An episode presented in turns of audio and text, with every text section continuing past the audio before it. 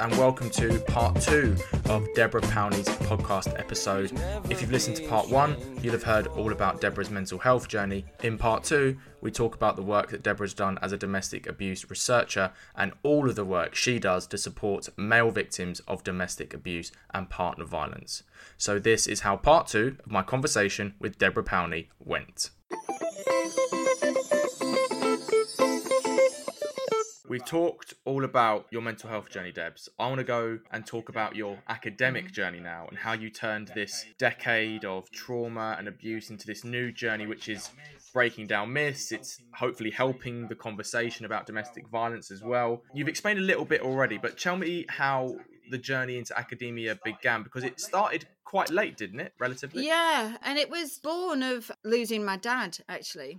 Like you said previously, my dad died six weeks after I'd got married to John, and it gave me an existential crisis. I did that thing about why am I here, what am I doing with my life, and all that kind of stuff. It's typical kind of midlife crisis thing. But instead of buying a motorbike, John, who's a professional drummer, who is very proud of the fact that he's he's never had a real job. So he's, um, said to me, he asked me two questions, and I, I've, I've said this often and dined out on it on numerous occasions, but he asked me two very simple questions, and it's usually simple questions that will change your life.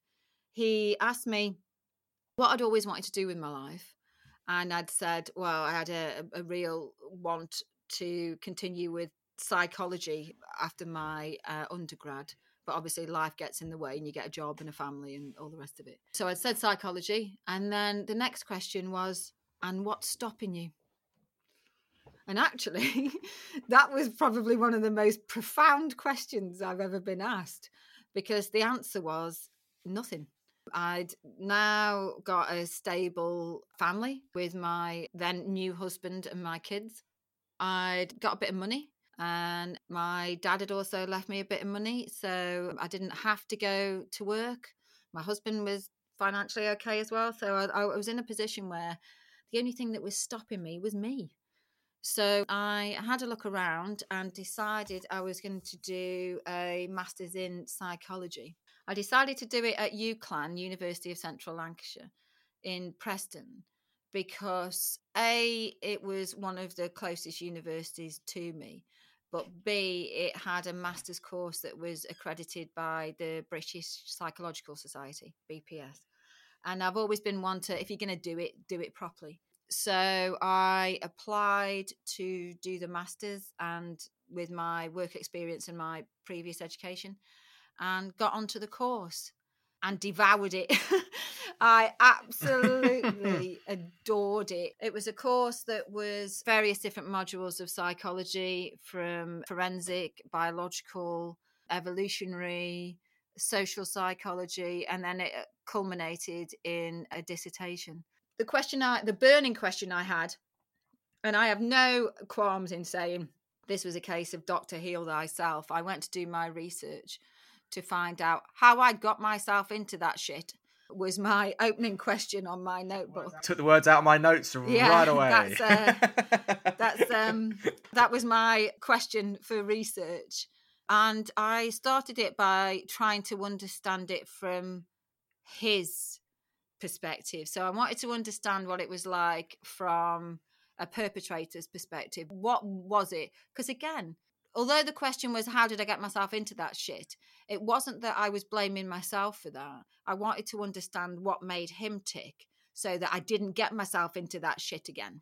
You know, so I, I took it from the sort of triad, the dark triad. The dark triad, yeah. I read about this. Yeah, um, yeah, yeah. Antisocial, narcissistic, and Machiavellian, those kind of concepts in psychology. I would say, from my perspective, they are all levels of psychopathy. If you go and look at the D S M and, and look it up, they're just rather nasty, horrible people. So I, I did did research on that. And then when it got to my dissertation, I did my dissertation on protective factors for female victims of sexual violence. And I looked at resilience, vulnerability, and facial emotion recognition, and started to investigate something called alexithymia, which is lack of emotion recognition from facial. We're going emotion. Very academic here. I yeah, love yeah, it. Yeah, yeah, yeah. So, and that's how we function as a species. You and I have a conversation much easier by looking at each other and understanding our facial expressions when, when we're speaking. But in victims of sexual abuse, I found that an alexithymia stops you having that recognition. And this was specific to female victims because I couldn't find any research on male victims in this area. That was the only reason why. And I actually stated that in my dissertation. So if you're sexually abused as a child, your cortisol, stress levels, stress hormone, is set at a higher rate. So you function at this hyper, hyper vigilant P T S D level. I describe mm-hmm. it to people mm-hmm. that have never experienced P T S D or this this level of stress-induced hypervigilance, that it's like trying to get out of the house when you're late and you can't find your car keys. You might oh, have the yeah. car keys in your hand, but you can't see them because you're too busy looking for them. You, you're, in, you're in that state. Yeah, I've lived that experience Everybody many has. a time. And when you describe it like that, everyone gets it. That you, if you're functioning on that level, you're set at a higher level, which means that your cortisol levels are so high that when you have a risk factor of someone that might be about to abuse you, we've all had this feeling where you've been in a place with someone or you've been in a room with someone and all of a sudden there's a tone change or something's changed and you've gone, oh, is it that time already? I must be going. Or, oh, is that my phone? I've got to go. You know, and you find a way of getting yourself, hopefully find a way of getting yourself out of that situation. When your stress levels are that high, that trigger that is triggered by a release of cortisol doesn't make any difference. It doesn't add. So you're not aware of those risk factors until it's too late, essentially. That's if you're abused as a child. If you're abused as an adult, cortisol has a real detrimental effect on the brain, and it essentially damages the brain. So if you're constantly victimized as an adult, your brain, who is a selfish organ and wants to protect itself, that's why we feel pain when we get toothache and things like that. It's, it's trying to protect the brain by making you keep the body mm-hmm. okay. So what will happen is the brain goes, nah, I'm going to switch off this trigger that you've got with cortisol keeps coming in because it's damaging me. But one of those triggers is safety. So if you're in a situation again where the tone changes or the facial emotion recognition changes, and this is known to happen, your cortisol doesn't kick in. So again, you're not, your body's not, oh, there's a, there's danger, there's danger. Your body's like, everything's fine. And then you get re-victimized. You're in a situation then that you can't get out of. You don't, it prevents you taking action. That fight or flight gets switched off. So I'd switched it from studying this notion of the perpetrator to looking at the victim, because my hypothesis is you can't have a perpetrator without a victim. So there's some fit somewhere. There's something that fits somewhere, and I need to understand what that is, essentially, so that I don't fit that ever again.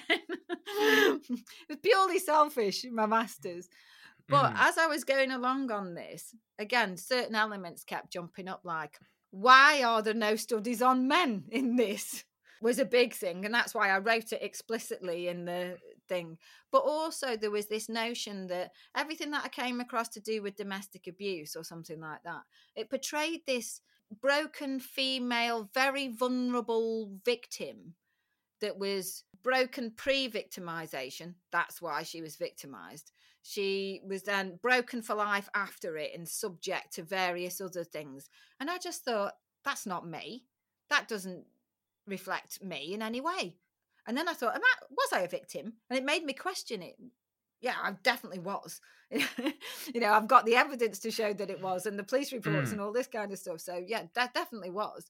But it had such a narrow view that it made me go to my second, who is now my second supervisor, was my supervisor for my dissertation, and start asking questions. And she was like, oh, right, well, now you've opened the, the rabbit hole. You're going to jump in. And that's what took me to look at it as part of my PhD, that my supervisor for my dissertation is my second supervisor.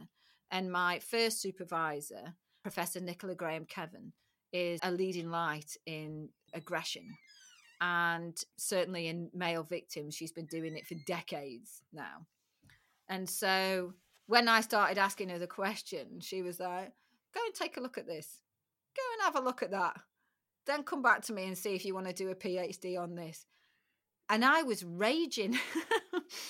I was absolutely raging. And there was two things that I had in my head for my PhD. A, victims of domestic abuse aren't permanently broken, and they can come from any type of background and any kind of history, but they certainly can adapt positively. A, I'm one of them. B, I know several others that are. And then the second thing was, this isn't just women. I speak to men, and I speak to gay people, straight people, pan people, whatever people, and I speak to black people, Asian people, Indian people. Everyone is affected by this. So how come we're only talking about this really narrow element of perpetrated by men on women because they are women crap? Where's that come from? And then, of course, that led me down the rabbit hole of going, oh, right, that's where it comes from. Let's talk about that rabbit hole, because when you spoke to me off air, the issue of male domestic abuse first started to be talked about more prominently, I believe, in academia in a paper written by Susan Steinmetz yeah. in the nineteen seventies mm. called Battered mm-hmm. Husbands. Now, you said this paper was swept under the mm. carpet, and the paper's author didn't just get cancelled mm. in modern terms, but also received yeah, yeah. death threats too. Can you talk about that? And also another feminist researcher called Murray yeah. Straus, who, write, who tried yeah. to do this as well? So in the nineteen seventies, the women's movement brought domestic abuse to the fore. We cannot deny that in any way. That was really brought to the public's attention, that this isn't just a domestic, which is, is very much how it was it was written off. I've since written a chapter where I've described it as the poster child for the patriarchy. It was held up as a physical manifestation of women's oppression. Now, if you have that as your poster child, it becomes a, a tenet of your ideology, your belief system. So that's what they started to do. They started to investigate, academics started to investigate this, feminist academics started to investigate this in the seventies, but only from the perspective of female victims, male perpetrators. And then Susan came along, and there was a paper, Dobash and Dobash, and someone else, the name escapes me, talked about wife battering. Now, Susan wrote a paper, and it's a very small paper. You can still get it. If anyone listening wants it, please feel free to email me. I do have a, a P D F copy of it, um, called Battered Husbands. And in that, what she'd done, and she was way ahead of her time, really, but she'd taken things like cartoons and newspaper articles and started talking about how battering of men and husbands particularly is normalized in these cartoons and things like that. Now, one of my daughter's favorite Disney films when she was growing up, my daughter had very, very, very long blonde hair when she was little. She could sit on it. And so she adored the Disney film Tangled.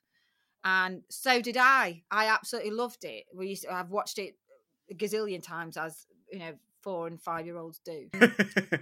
But when I got into this, I realised that Rapunzel has a frying pan and she constantly batters this, this lad with, I know I'm laughing, but she constantly batters this lad with a pan. And actually, that's what Susan had done. She'd found out these cartoons and shown these elements that actually violence against men is normalised. And she'd just put this paper out. And holy heck, what a reaction she got. She was cancelled. She was demonised. I've got a lot of what I've labelled vintage feminist texts from that era, where she is mentioned in books. Uh, Steinmetz has said this, and ha, ha, ha, she's this and she's that, and like literally calling her names and literally a fraud in these books, and she's this and she's not for women and this, that and the other. Letters were written to her employer to get her cancelled. She received bomb threats, and ultimately she was so harassed that she left research. And this is all by other women, this is by women. the way, just This is by clear. other women. Yeah. And a couple of men in there. There's a couple of the books that, that are in there, but feminists. Predominantly, yeah. yeah. So yeah. even even men that identify as feminists, this was an absolute outrage. So she left it. But then before she left, she actually did some work with Murray Straus, who was a male feminist. Okay, you can go and look them up all over YouTube. There's some great, he, he only died a few years ago, so recently that my supervisor did some work with him and, and things like that. She she went to see him and, and things. He set out to kind of myth bust, and he was going to show that men are nowhere near women. It's, it's women that are victims. But part of his research for one of the first studies ever that had included men, included men and women, and then literally looked at it and went, hmm. It's the same. It's the same on frequency. It's the same on this. The only thing he said that was different was that on physical effects, women would be more injured yeah. because men are, tend to be bigger and stronger. I'll say something Biology, about that yeah, in my research as we, we move through, which is a given. If you're going to have people that have fist fights, and like I said, I'm five foot one and about eight and a half stone these days. But if you and I had a fight... I don't... There's only one winner. I mean, I'm not no, trying to bring absolutely. myself up here, but biology absolutely. speaking, there's yeah, only the one winner. The chances are you're going to win. The difference is, and again, I'll explain this more going forward. What I found in my research, as I've many others since, is that women balance those scales by weaponizing. However, we'll get onto that later. So Murray Straus found this and then thought, holy crap, I'm going to take this back. And then hid his data for ages. And then someone else said, you need to publish this. If you're going to be a proper researcher and a proper science, you need to publish it. And he did. And then all, bre- all hell broke loose. And he got excommunicated. He got cancelled for tenure. In in America, if you, you go through the ranks, you get tenure and you can literally research what you want and say what you want. And you can't get cancelled, allegedly, if you get tenure. So he got hundreds of letters written to employers or pr- prospective employers, funding pulled, all the rest of it. Bless him, he never changed his mind. He carried on all the way through. Similar story with a guy called Donald Dutton. And I absolutely urge you to go and look for a conference he did in two thousand eight.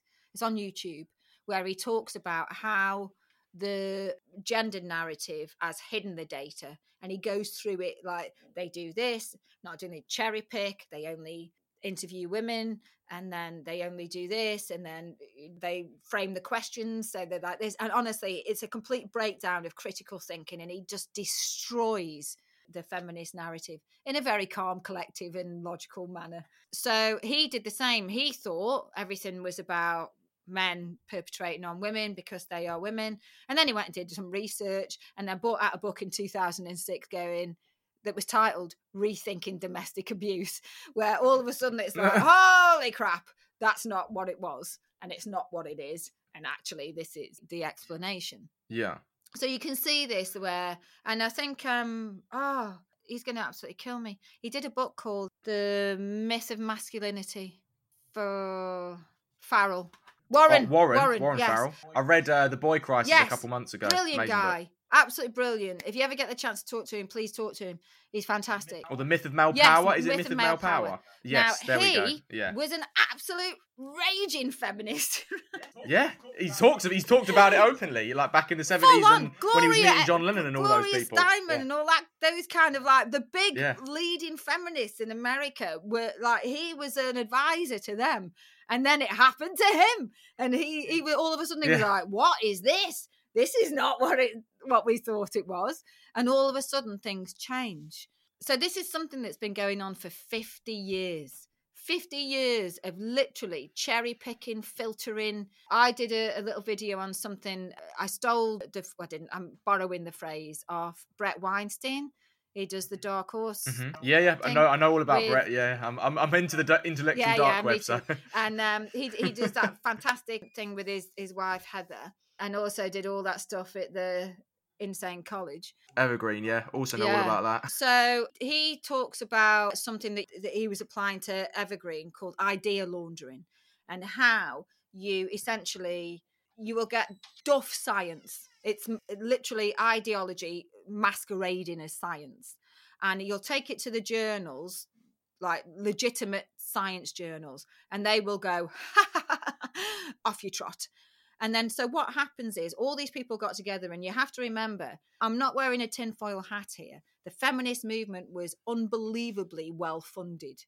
So the academic arm of the feminist movement then created their own journals. And the idea of peer review means that people in your field review your work. So if they are of the mm. same mindset as you and they're trying to create knowledge, and I am doing the inverted commas thing. It's yes, an echo chamber. It's an echo. Yeah. So it goes, oh, fantastic. You believe what I believe. So we will now declare this yeah. academic knowledge. Self-flagellation, yeah, and you isn't build it, really? Up, yeah. You build yeah. that duff science up to such an extent that it becomes a mass of knowledge, and then it becomes a module. Once you have a certain level of knowledge, it can become a module that is taught in universities. So then you're teaching duff science, which in, in turn creates more duff science. So it's this idea that you put, this is how they launder dirty science into an attempt to make it legitimate knowledge.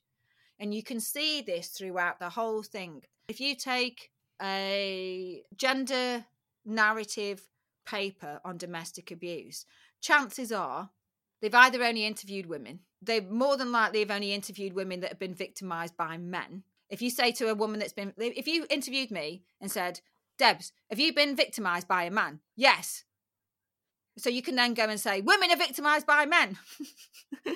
Not interviewing any lesbians either, yeah, ab- by the way. Absolutely. So it's it's a very narrow thing. But then if you look at the questions that they're asked, the questions will be what we call researching from your conclusion. Leading yeah, questions. So if, you, yeah. if you've yeah, concluded yeah. that women are abused by women because of societal inequalities, you would then ask the question, do you believe in the gender pay gap? Yes.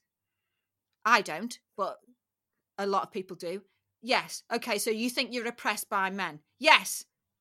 Okay, do you believe the patriarchy is this? It gives a completely narrow, manufactured view to get the right responses. And you can see this mirrored. I've included a section in this. Once I've pulled my thesis together, it's in there.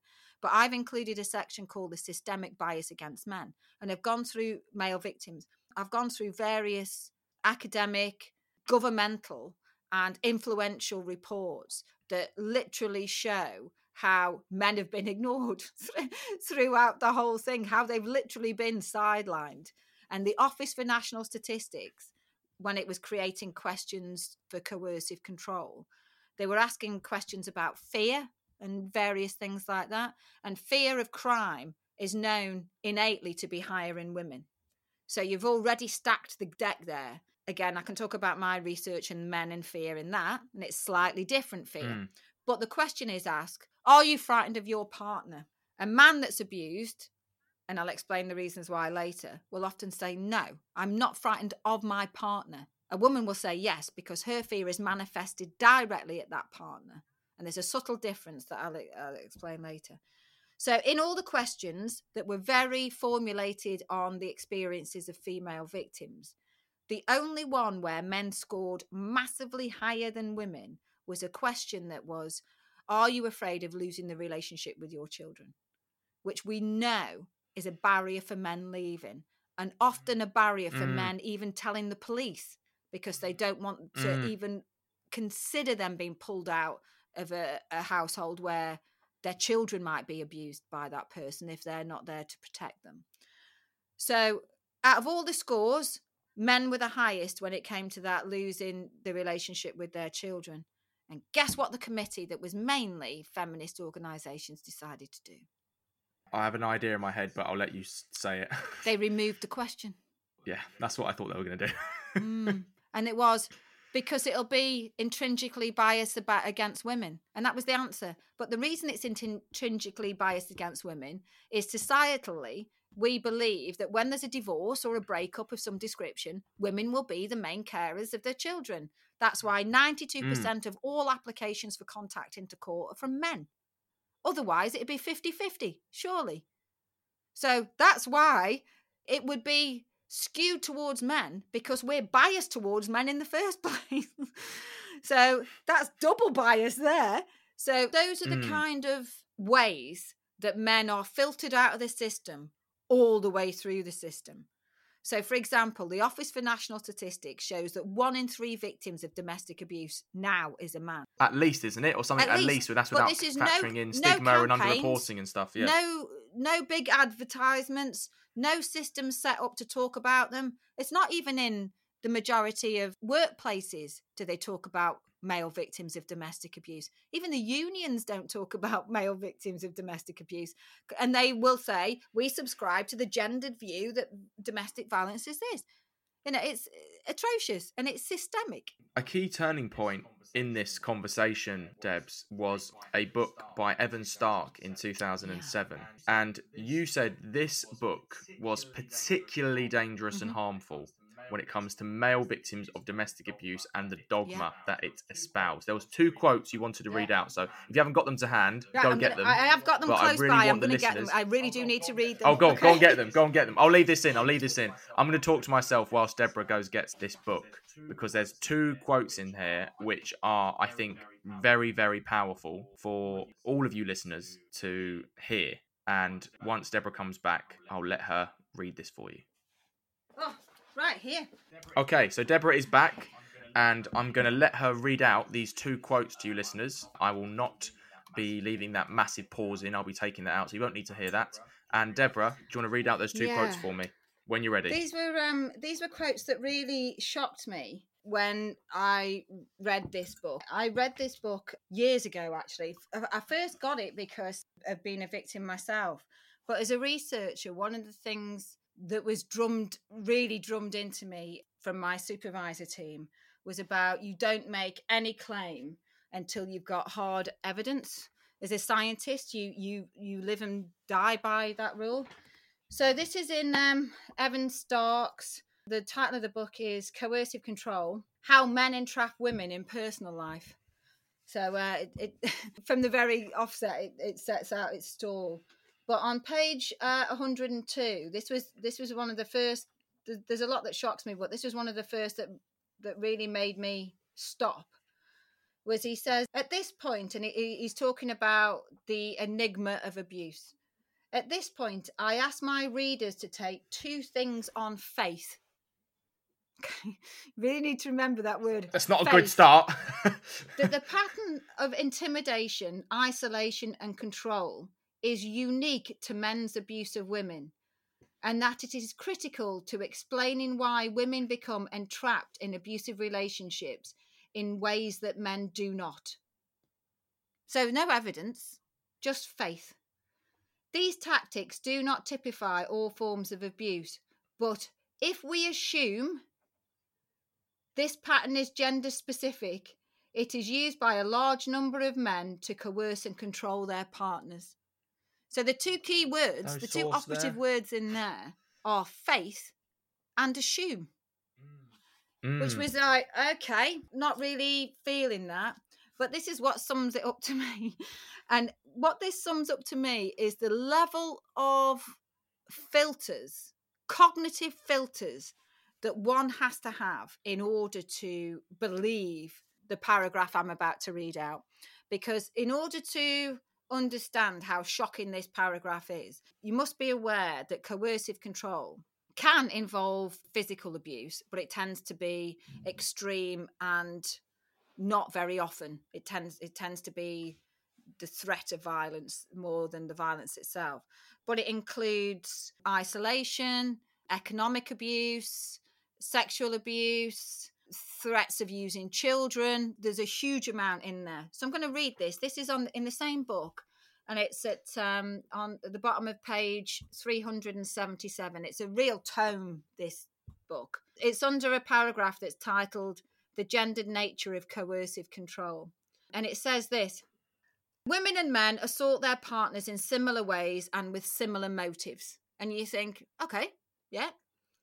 Recently, I worked with a husband who was hospitalised three times after his wife's jealous assaults, a wife who cut her husband several times because she believed he was sexually assaulting her daughter, although she later admitted this was a projection from her childhood, and an immigrant wife who was fifteen years younger and much taller than the husband she regularly assaulted when she wanted money, or when he questioned her about leaving their child unattended. This is the sentence. But I have never had a case that involved a female perpetrator of coercive control, and no such cases are documented in the literature. I mean, I actually am a bit speechless hearing that. So he's literally just written clear examples of evidence with female perpetrators, and then in the immediate next sentence, as if, yeah. do you know, Men in Black when he gets the when he gets the um, neuralizer yeah, out? Yeah, yeah, He's like well, he's done it to it's himself. Gaslighting. It's gaslighting on a large scale. It it does two it does two really sinister sinister things for me. That one, it completely excuses female violence and aggression, completely dissolves it. Oh, okay, we all do it. It's fine. Pump gone. But then it gaslights everybody else, because even if you go beyond the she hit him and cut him and this, that and the other, the actual subjects about that were when she wanted money.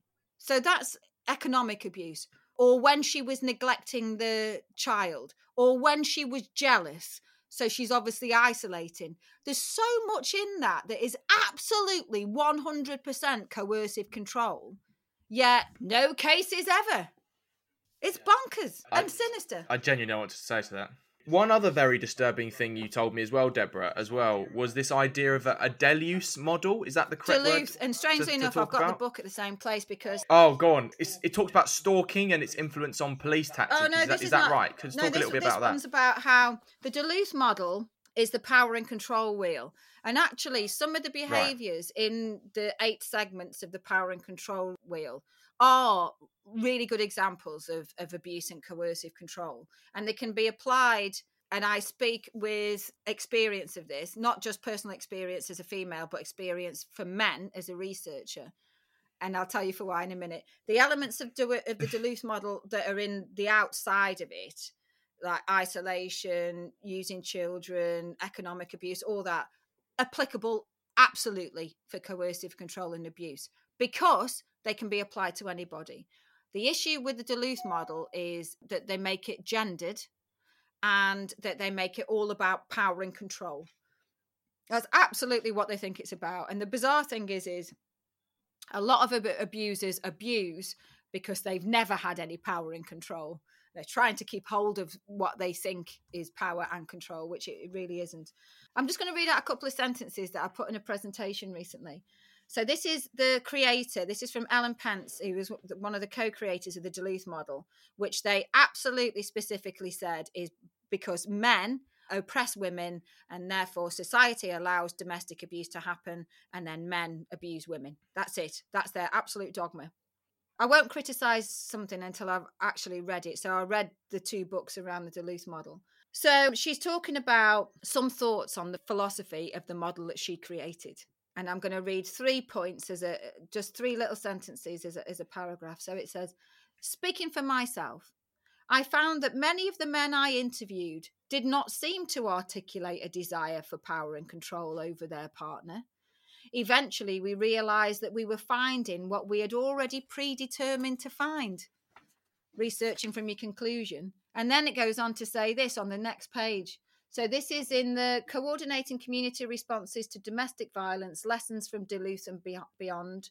It's by Melanie Shepherd and Ellen Pence. I think it was nineteen ninety-nine. Yeah. And the next page, page thirty, says, in many ways, we turned a blind eye to some women's use of violence, their drug use and alcoholism, and their often harsh and violent treatment of their children. There did not seem to be a way to acknowledge these problems and still argue that this was a deeply gendered issue. So they actually admit they ignored women's violence, even when it was against their children, because it didn't fit their narrative. Isn't there an example of that happening in the news right yeah, now, Deborah? Yeah, there is, with little Arthur. Wasn't the two people a stepmum and a dad? And all the news I've seen has been, the headlines have been like dad and yeah, partner and I thought ex- father and I thought something. Exactly the same. She was done for murder, he was done for manslaughter.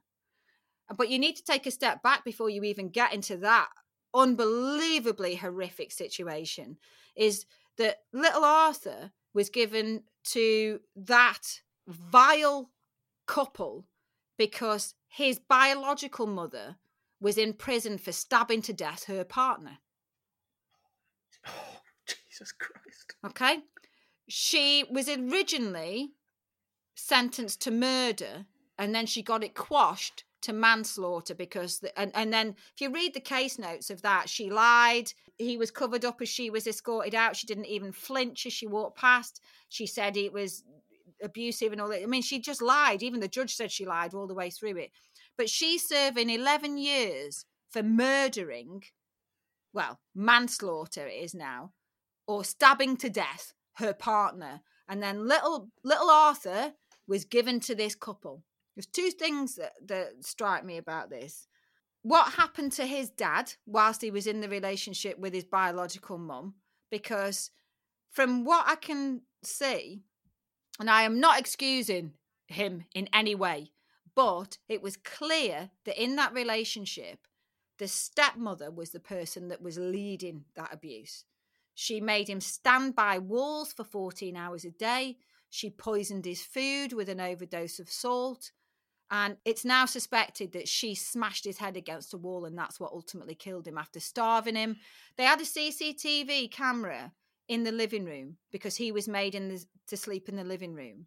And the reason they had a C C T V camera put in there, and this was all shown in court, of him screaming and wailing that nobody loves him and nobody's going to feed him. He knew what was happening to him. That camera was put there to make sure that he didn't get on the sofa. He was made to sleep on the floor. So this is what, what these people did to him. And she was the one that murdered him. His dad didn't protect him and actually encouraged the abuse to go on. And that's why he was sentenced to manslaughter. He didn't actually do the murdering, but he was implicit in it. So, yes, my argument here is one of the key arguments to my basis of why I truly and will fight all my life to say that this is not a gendered issue. Because let's look at this with his biological mum. She met her partner who she stabbed to death in an alcohol rehabilitation course. Okay. No one suddenly becomes violent like that. So there's something that could have been done when she was in that course. If she was aggressive, if she was violent, there should have been something to help her, support her, not to be aggressive, to manage her emotions or her mental health or her addiction or something so that she didn't end up stabbing someone to death. Okay? But because female violence is not taken seriously, and they are not judged to be perpetrators because this is a man against women's issue. There aren't any, or many, there certainly aren't many support groups set up to help women who perpetrate aggression. So they're left without support. They're left to get to the point where they're stabbing someone to death and then they're sentenced to eleven years and they lose their child. I mean, that woman, I don't know her, and she obviously did something horrible by stabbing a man to death and got sentenced for it. But she's now got to live with the fact that she did that and her son got put in a place where he was tortured, poisoned and murdered, and she couldn't protect him. I imagine she's traumatised by that as well. It seems to me, I don't know what you think here, that the gender violence or the gender argument is only selectively mm-hmm. used. So if this was just a man doing it, obviously there would be widespread condemnation, but there would also be, this is men perpetrating on children, this is men, warped men, blah, blah, blah, blah. But because the stepmom is leading, has led it, therefore there's no mention of it. And, and the funny or thing no is... mention of her in the in the article, not in the articles, but I mean in, in the commentary yes, on it, absolutely. I should say, sorry. And the other thing is, is I went on, on social media and I had a look at the victims' commissioners, what they would have said about this, like if the woman had been murdered, what they would have been shouting about all over social media. And quite frankly, the silence is deafening. There was one barrister yeah. who's a feminist barrister who just wrote, no words. And I thought, that's bullshit. I've got plenty of words. That woman just murdered that boy. Why can't you say that? What is it that's stopping these people just going, that woman tortured and murdered that boy? A six-year-old boy.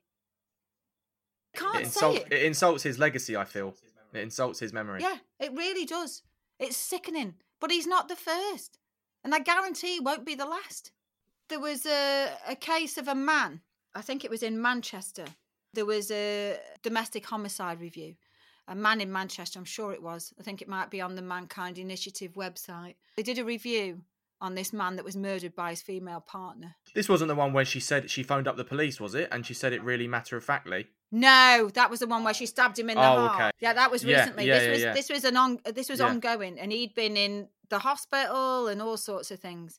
And one of the things they found when you read through it is the opportunities that the authorities, various authorities had to be able to step in. And the actual review found, and I must try and see if Manchester Council have actually done something about this. One of the recommendations was that the fact that they had a gendered notion of domestic abuse meant the perpetrator wasn't seen as a perpetrator and he was not seen as a victim. So essentially she was allowed to murder him. Because at every stage where he could have been stopped, he was portrayed as the perpetrator, even when he was physically injured. And this is what happens.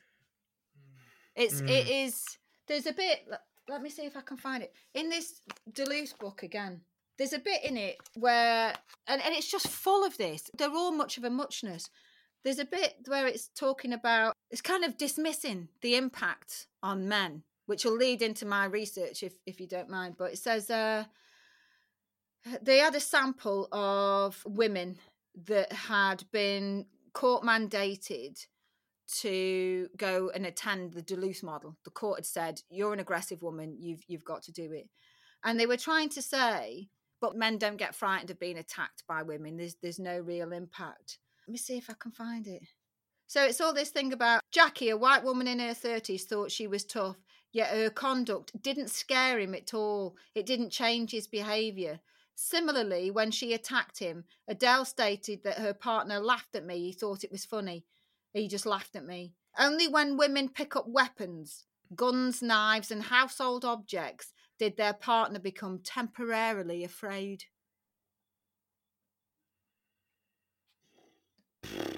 And this I mean... is this is the way they talk about women committing serious abuse on men. And they go, ah, oh, but he didn't. He was just laughing. It was nothing. And it's all about, if you if you said to a woman, he only controlled you, it didn't really have any impact on you. Can you imagine the outcry? Can you imagine victim blaming, all the rest of it? How dare you? This is, you know, indicative of the patriarchy taking women's violence, women's um, mm. victimization as normal. And yet you can say, ah, oh, when they pick up weapons, they're a bit scared, but it doesn't last long. What absolute bullshit. This is the model that is currently sat in our framework for domestic abuse. The one that's just got assent, the Domestic Abuse Act. If you look at the framework, there's a great big Duluth wheel in there with power and control in it. The first two sentences are, although men can be victims of domestic abuse, the overwhelming majority of victims of domestic abuse are women due to the societal inequalities against women. That's our law guidance. I mean, God help male victims if yeah. that's what the status is at the moment. You said that another common tool is a kettle when it comes to female perpetrators, and they often attack men when they are asleep or drunk. Yeah. So is that when true? Yes, is the short answer. Women that physically abuse. I need to take a step back. There's a huge amount of data that shows the most common form of domestic abuse is bi-directional. And that's just over half of all domestic abuse is seen to be bidirectional. Now, that means there's a, an abusive relationship between both of them. Doesn't necessarily mean they're having fist fights against each other at the same time. Bidirectional, so it's, it's, it's an abusive, toxic relationship. I'm right. not saying the people in it are toxic. The relationship in and of itself is is toxic. And one can be physically aggressive. One can be coercively aggressive. It's a combination of all the above. But yeah. essentially... both of them have issues that means they're either emotional deregulation, they've never been taught to manage conflict, they might have learned that that's the way you manage conflict, it might be mental health, it might be addiction, all the other reasons, certainly not societal oppression. Okay. And then when you look at men and women that are not in bidirectional abusive relationships, it tends to be more or less equal. Although there is a lot of data that shows that men are more, slightly more likely to be victimised than women. Okay, which when I say that on social media, often results in me getting called a misogynist a lot. So when my research last year was born of COVID, I think I might have told you this. I was due to do a study a week after we got put into our first lockdown, which was a pilot study of ten male victims of domestic abuse doing peer mentoring and walking in the Lake District. I'm still going to do that study. It's just been shelved while we're in the middle of a pandemic. But I was about to go live and Boris shut the country down. The world had gone into lockdown. And I just thought, what would I ask men in the U K if I had them all locked in a room? So I wrote this huge, relatively huge questionnaire, thinking it would be incredible to ask them all these questions. And I included four psychological scales that was from types of abuse, impact of abuse, coping mechanisms, and any positive adaptation. So in my hypothesis, it gave me a pathway to the experience of male victims. But on top of that, I asked over forty open and closed questions. And some of them are what I call mythbusters. So I asked them, I asked men if they were frightened in their relationship. I asked them why they were frightened. I asked them what stopped them getting help. I asked them why they didn't go to help. I asked so many questions. It is unbelievable. And what types of abuse, all sorts. And then six months later, in between that one and my next one, the Home Office had released an updated report on coercive control, where again, they almost cited the same as Evan Stark, because he was instrumental in writing our coercive control law and our framework. So it says, oh, this is something that affects women overwhelmingly or disproportionately. It's one of those two words, and doesn't really bother men. So my supervisor, Nikki, phoned me and said, you know that survey that you did at the beginning of the year? Yeah. Do you want to do it again? But this time we focus on coercive control. And the first survey, we got it through ethics in three weeks. And then we only had three weeks because I was trying to get it before lockdown to do it. We got one thousand three hundred forty-seven participants, which in domestic abuse research terms, let alone domestic abuse research with male victims is concerned, is huge. And there was a, a proportion in the U K, big sample in India, uh, big sample in Australia and North America and Canada.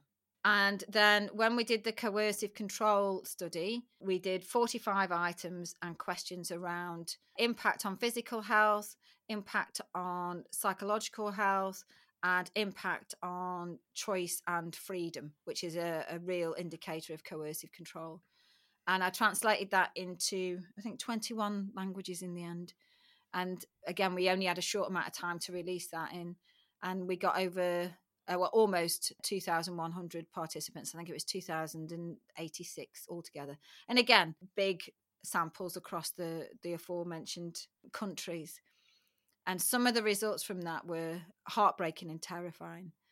So in the first one, I asked the question about being afraid, and over three quarters of the men said they were afraid of their partners, but not their partners directly, more the behaviours of their partners. And that included consequences towards them and consequences towards their children. But one of their key fears, like it was um, removed in that question for the Office for National Statistics, was losing contact with their children if they left the abusive relationship or mentioned that she was abusive. And then they also spoke about being afraid of being attacked by their partner. There was one guy that scored really high on post-traumatic distress. And when I tracked back, he had a real issue in sleeping. And then when I looked at how he described the types of abuse he'd experienced, it was because he was often, these were his words, woken up in the middle of the night by having a boiling kettle poured on him. So, yeah, he'd be asleep and, you know, who wants that when you're asleep? And he still, even to this day, and it was years after he'd left the relationship, he was having trouble sleeping because obviously the body remembers that trauma. You said as well that, and this is a stat that I'll ask you to source if you can, one in five male victims are forced to penetrate on a regular basis. Yeah, this was taken directly from that study, which is now published, and that particular statistic is in that report. We wrote a report for Research England for male victims of coercive control and their experiences and impact. In the sexual coercive control, which is often positioned as something that doesn't doesn't affect men at all, this is something that, again, disproportionately affects women. And it does affect women, there's no doubt about it. But I asked mm-hmm. the question, were you forced to penetrate by your abusive partner? And the scale that I had went never, rarely, sometimes, often, and always. And we did that for every one of the forty-five items. And again, you can see that in the report. And I, I will send you a link that you can put in to get that report. Mm-hmm. I'll put that in the show notes. Um, and twenty-two percent, actually, it's just over one in five, said they experienced being forced to penetrate, sometimes, often, or always. So it's a pattern of abuse. That wouldn't be classified as rape then under the law? No, it'd be classed as, it, it carries the same sentencing. So I think it carries up to fifteen years. But again, when I talk to victims about this, those that are, that would like it prosecuted would like it categorised as rape because mm. linguistically and societally, rape is seen as a heinous crime, whilst being forced to penetrate is more easily dismissed, I would say. So currently then, would that be classified as sexual assault then? What would the scale, like, what would the scale yeah, be? I think it's classed as serious what? sexual assault, which strangely enough is a different category. There's some great research by Siobhan Weir at Lancaster University, and she did one of the first studies on men being forced to penetrate. And her paper, I said, I, I'm not sure, it's widely accessible, but she's done a fantastic paper on that.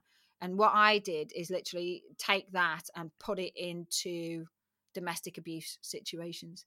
Mm. Because there was a huge amount of men as well that were, I'll tell you a story about this, denial of sex was used as a, as a punishment as well, not just saying, I've got a headache, I'm not into it or whatever. I'm just trying to see if I can get my report up so I can give you that. However, the evidence for Australian male victims, which across the two surveys, I've got nearly a thousand male victims from Australia. There's a, an organisation in Australia called One in Three that is about male victims. They asked me if they could submit my percentages for each item of pattern of abuse into a Australian court review of coercive control, because they're thinking of having coercive control as a law in Australia in the same way that we have. And I said, yes, of course. It, you know, it's it's not been tested in other statistical ways, but it is the raw numbers if if you want to do that. And strangely enough, the question of sex being denied as a form of punishment was really harshly challenged by a feminist that was on the panel. However, Greg, who heads up One in Three, because I'd seen it used for female victims, and he actually went away and found it in an Australian victim support service that is set up to support female victims of coercive control. And that question was asked of women, does your partner withhold sex as punishment? And so Greg went back to the court and answered that challenge and said, actually, this is something that we routinely ask of female victims. So, of course, why wouldn't we ask it of male victims?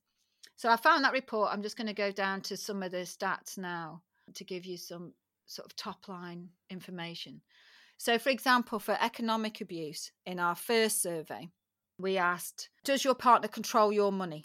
Because often we're told that men can easily leave an abusive relationship because they have access to money. Even though women have been a substantial part of the workforce for a very long time now, it's still seen as something that's very patriarchal, and, and men have money and, and women don't. In our first survey, seventy-one percent of the men said that they had their money controlled, sometimes, often, or always. And in the second survey, I think it was just over half said the same on economic abuse. And again, all these numbers are there. Yeah, controlling your earnings, fifty percent. But yeah, in the second survey was where I put in the sexual abuse items. So humiliating you if you refuse to have sex. forty-four percent of men said they'd experienced that as a pattern of abuse. Threatening to make false allegations about sexual assault or rape, twenty-eight percent.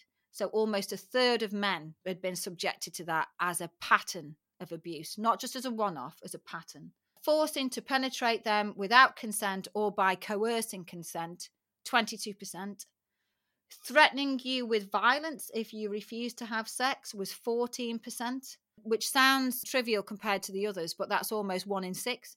And then threatening to have sex with others was thirty-two percent. Jesus. Stopping contraception without your knowledge, twenty-nine percent. So that's the men that know. You have to remember, this is the men that know that this has happened to them. There'll be a lot of men out there that don't know that the contraception's been stopped without their consent. There's an argument at the moment, which, and it's a justifiable one, where on the male side, if you don't tell mm. a woman that you've taken off a condom... Is it called stealthing or something? Yeah. Stealthing, yeah. So isn't this the female yeah, version absolutely. of it then? one hundred percent. Yeah, absolutely. one hundred percent. But we don't talk about that, do we? Apart from me. And then withholding sex as punishment, sixty-five percent of men got that. And then criticising your sexual performance to humiliate you. Not just saying that was a bit shit, but to actually humiliate you, fifty-three percent. Economic abuse in this country is positioned as something that only happens to women. And then, uh, so if we take a look at the first survey in this, economic abuse in our first survey only had four factors, four items. It was made difficult to work or study, eighty-seven percent. Control my money, seventy-one percent. Kept own money secret, eighty percent. And refused to share money or pay fair share. That means pay your fair share of your household bills. And fair share means that if someone's earning double than you, you'd expect them to pay more than you, you know, in that instance. seventy-five percent of men said that. In the second survey, which got over two thousand, I put in one, two, three, four, five, six, seven, eight, nine items, because what I was able to do was extract information from my first survey and then try to confirm it in this second one. So what came through is all these elements that I'm going to talk to talk about came through as themes from my first survey and were amalgamated with those other items I've just talked about. Threatening to contact your employer, thirty-six percent. The story that really comes home to me on that was about a retired senior police officer who said his chief inspector level said his partner would coerce him and be violent to him and then tell him that if he didn't do what she said, she would send an email to his boss telling his boss that he was a rapist. Jesus Christ. So you can imagine that, you know, this is a chief inspector. If, if that that is a hugely powerful tool of coercion. Trying to embarrass you in front of work colleagues, forty-four percent. And what was interesting is when reports talk about female victims of economic abuse, and I'm not denying them in any way, they absolutely do exist. I've been there. They talk about women being prevented to go from work. But here, forty-one percent of men said they were prevented to go to work. However, there was a flip side in my first survey, which thirty-two percent of men said they were forced to go to work even when they were unwell. Controlling your earnings here, half, fifty percent. Overspending or running up debts for which you were responsible, sixty percent. Taking out debts in your name without your knowledge, twenty-nine percent. Refusing to contribute to household bills while spending own money on non-essential items, sixty-two percent. Refusing to work even if they are able, fifty-four percent. And finally, and probably the worst one, withholding contact with children unless demands for money are met, fifty-one percent. That is pretty shocking. So you, that's that's using tool, that, children for currency. That's terrifying. So, yeah. And there's there's a lot more with a lot higher percentages. Mm. Controlling who you see, eighty-seven percent.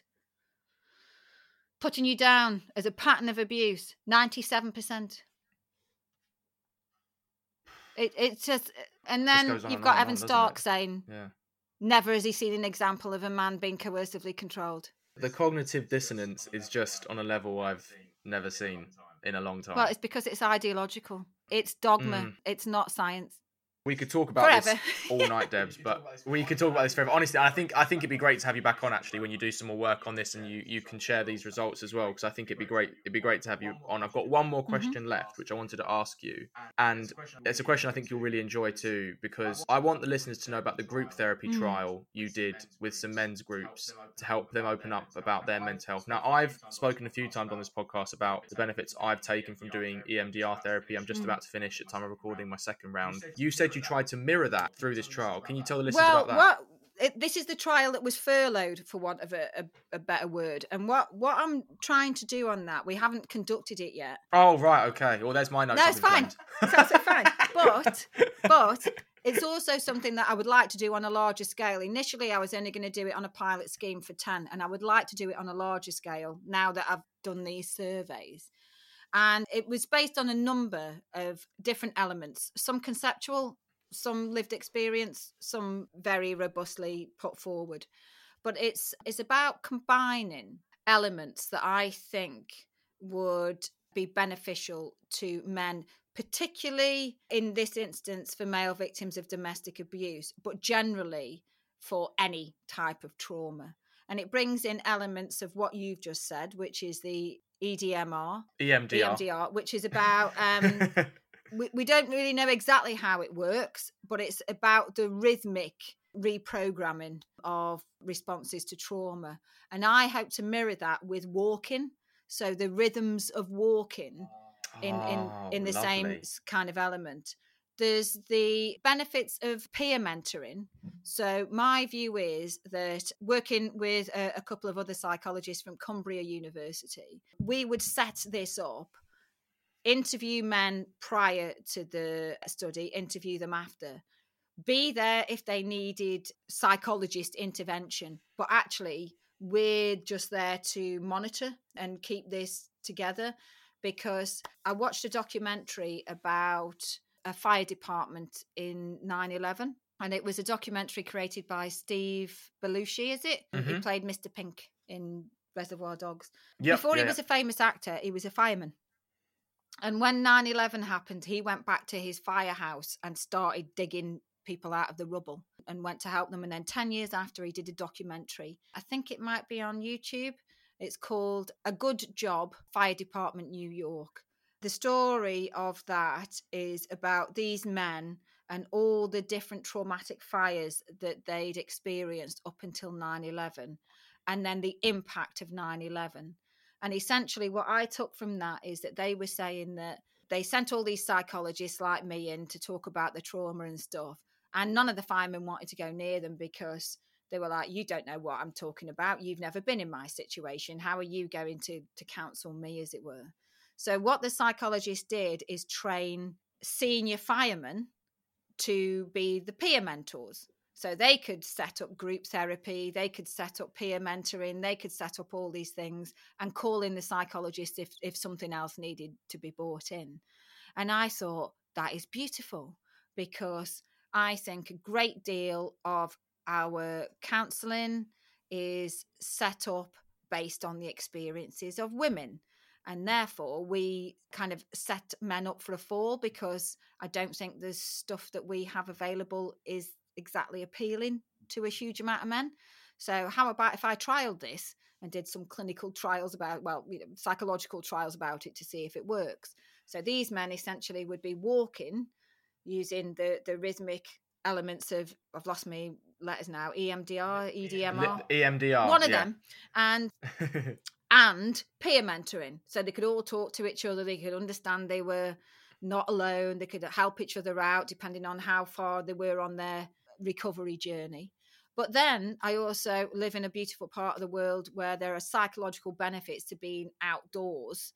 And I found a guy, a, a professor in Japan, who had actually done clinical trials on what we call forest bathing, and found that trees release this, I don't know what you would call it, kind of like a, a hormone or a pollen or something that we absorb through our skin, and it lowers our cortisol levels, and it has a long-term impact on our cortisol levels.